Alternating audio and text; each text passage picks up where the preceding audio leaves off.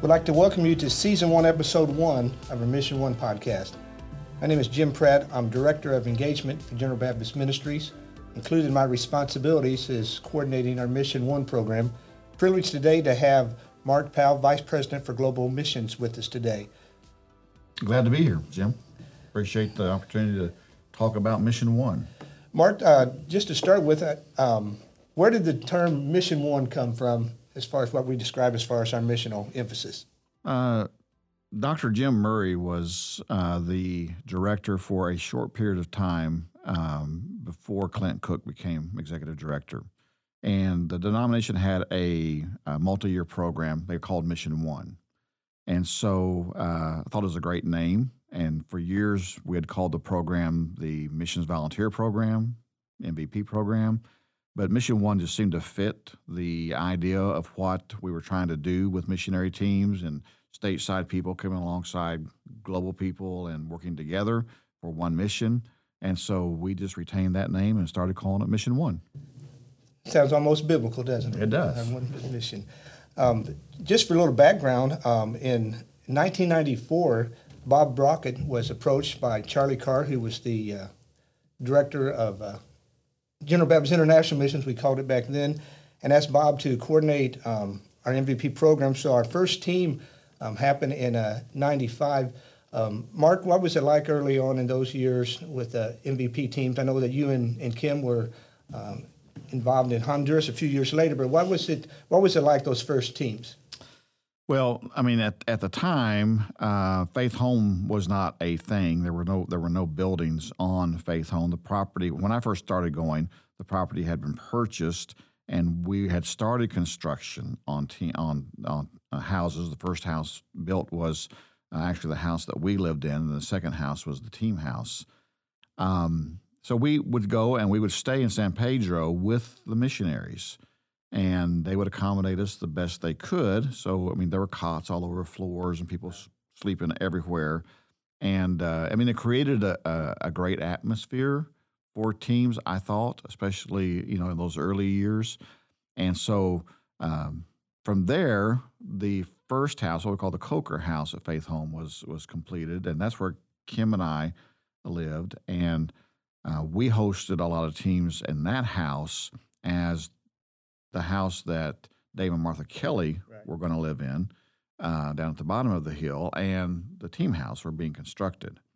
And uh, so, yeah, it was pretty pretty interesting in those days to uh, uh to be involved. It is a lot different than it is today, for sure. Yes, a whole lot more uh, modern conveniences today for our teams. Absolutely. I guess you would say. Absolutely.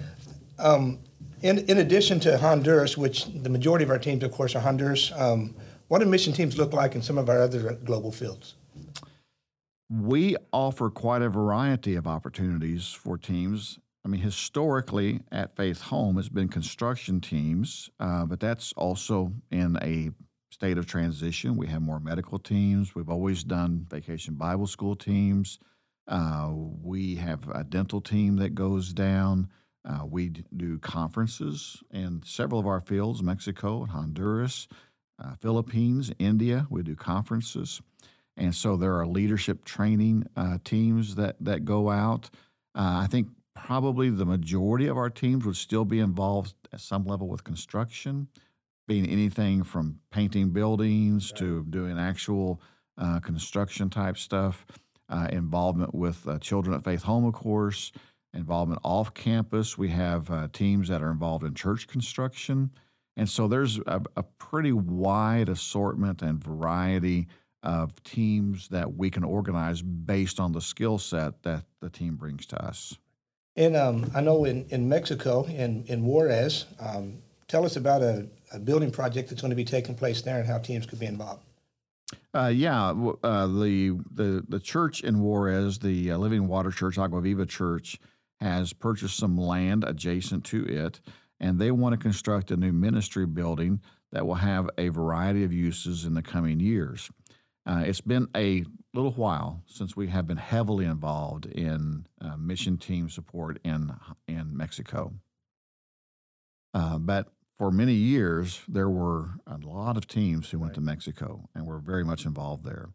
So uh, we see this as a new opportunity to uh, bring teams back into the Juarez area. Uh, Juarez is uh, the cartel years seem to be in the rearview mirror, and uh, things are a lot different than they than they were for a season there.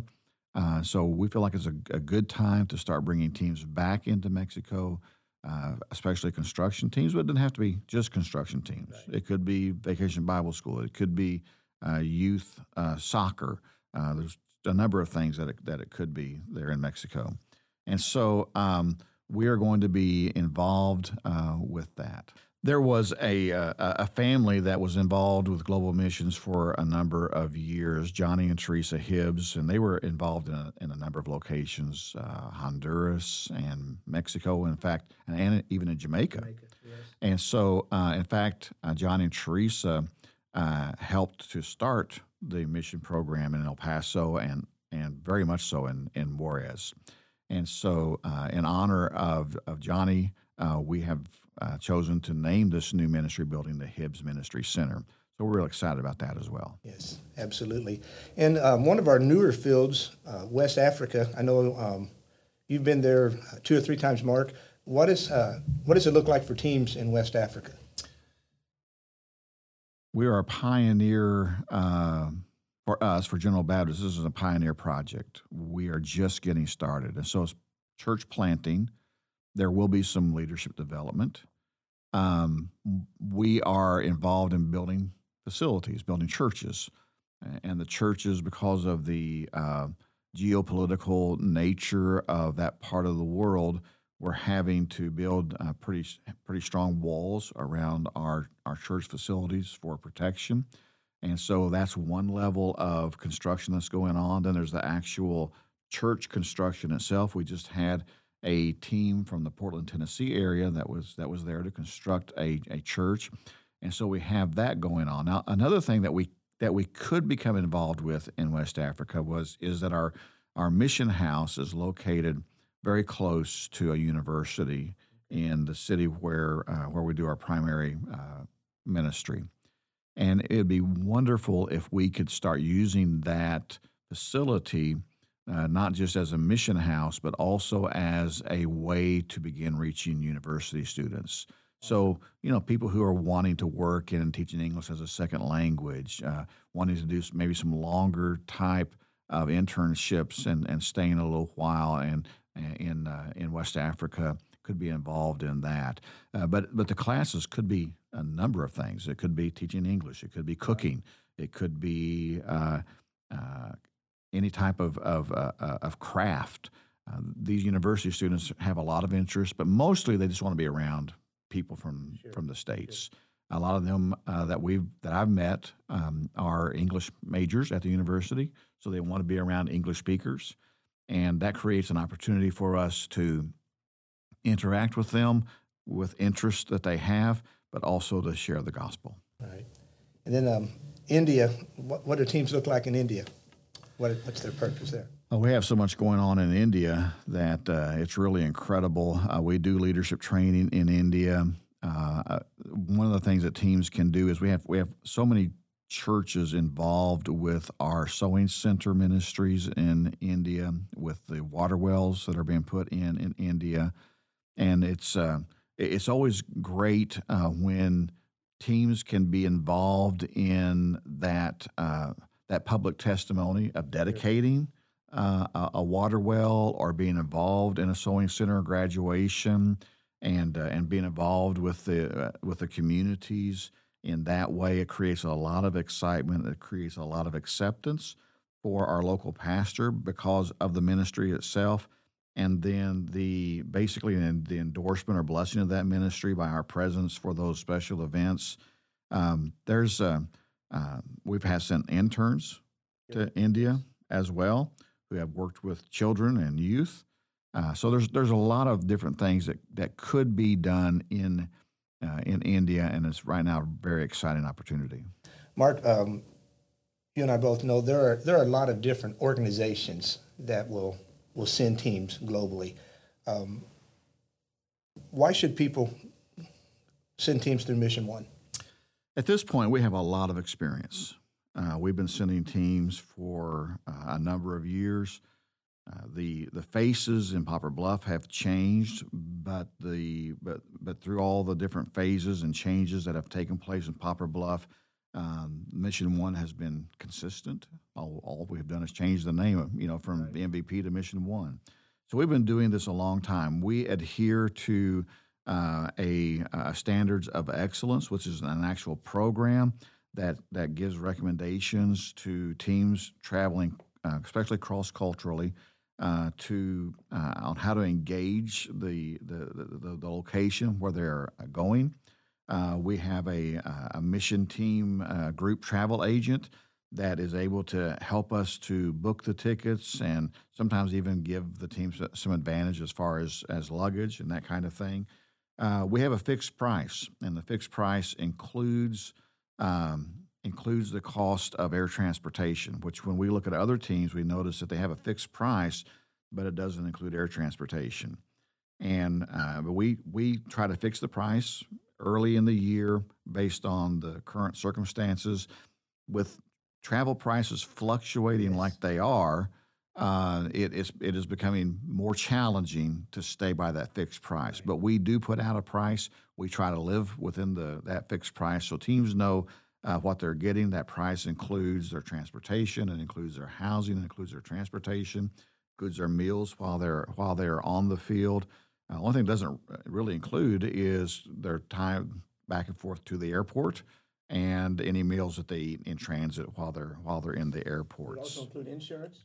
It includes insurance. They every team uh, member that travels has uh, has insurance.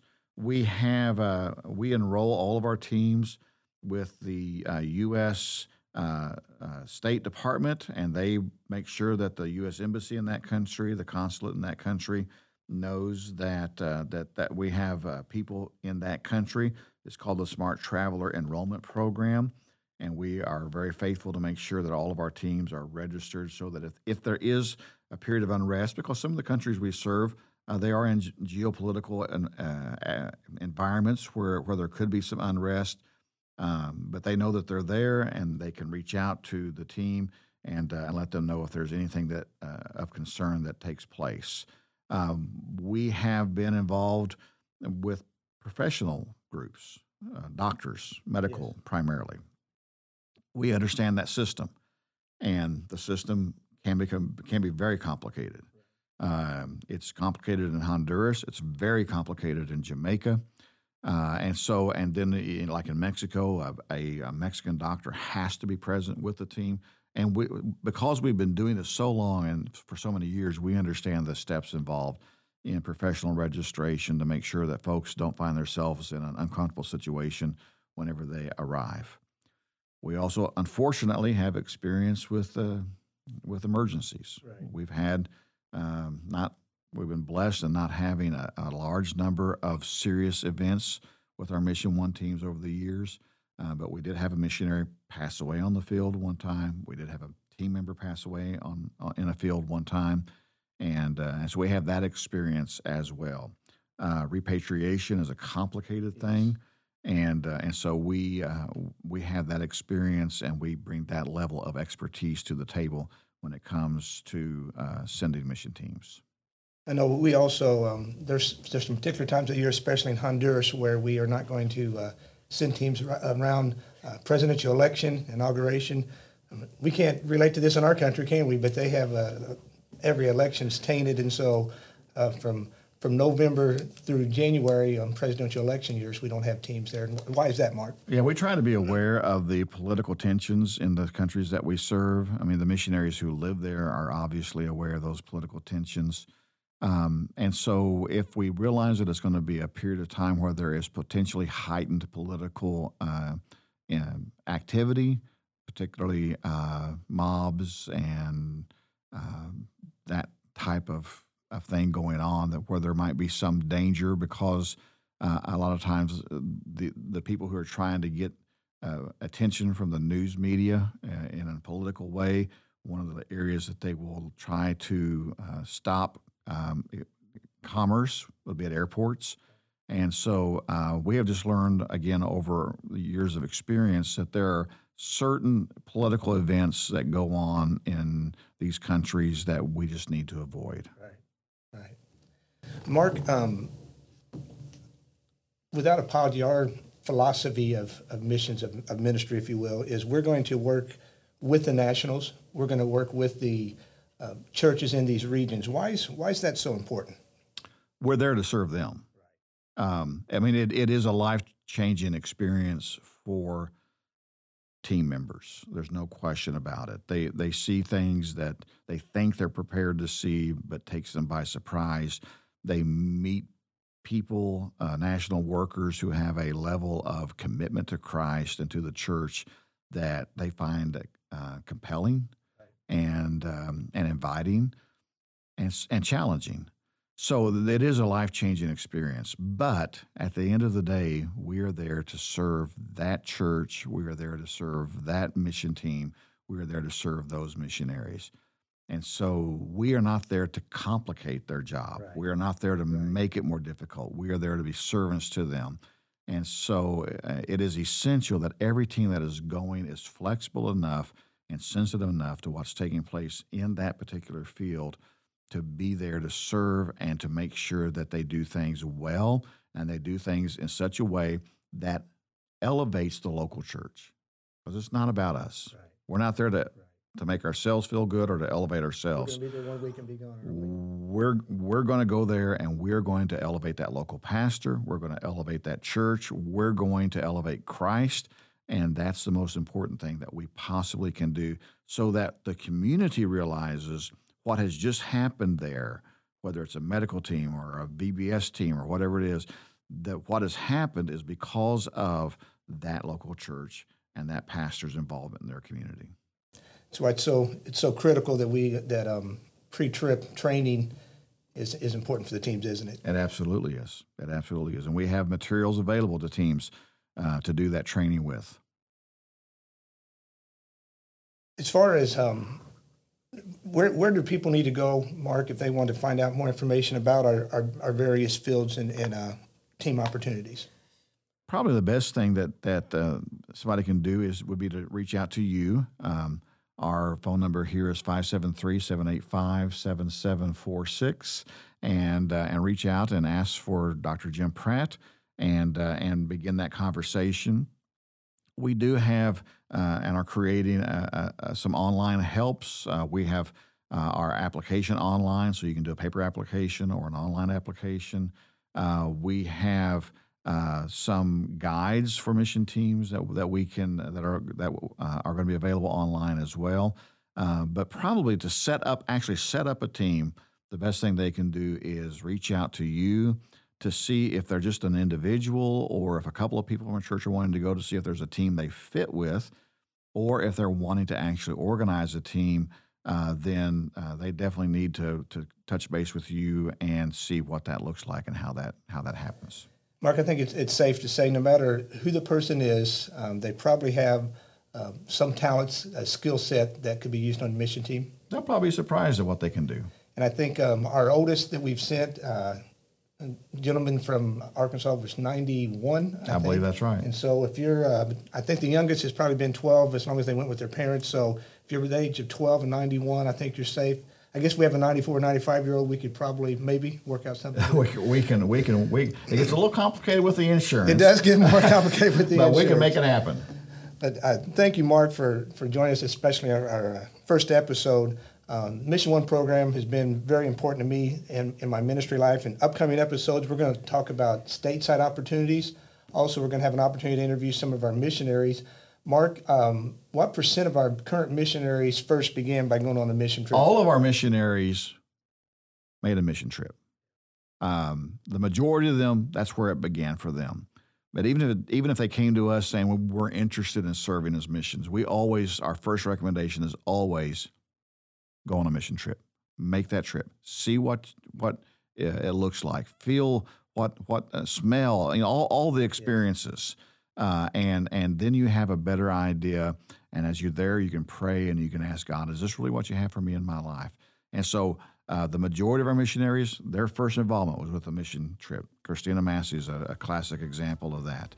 Uh, some of our other missionaries, they very early on in this in this experience went on a mission trip, and that's where they felt this call and this burden to become missionaries. Thanks again, Mark, for, for, for sharing with us today. And again, if you're interested in going on a, a global mission trip, please reach out to us. Um, we will provide materials for you as much as possible, even the details you need to work out. You could uh, contact me, jim.pratt at generalbaptist.com. But thank you again for joining us today.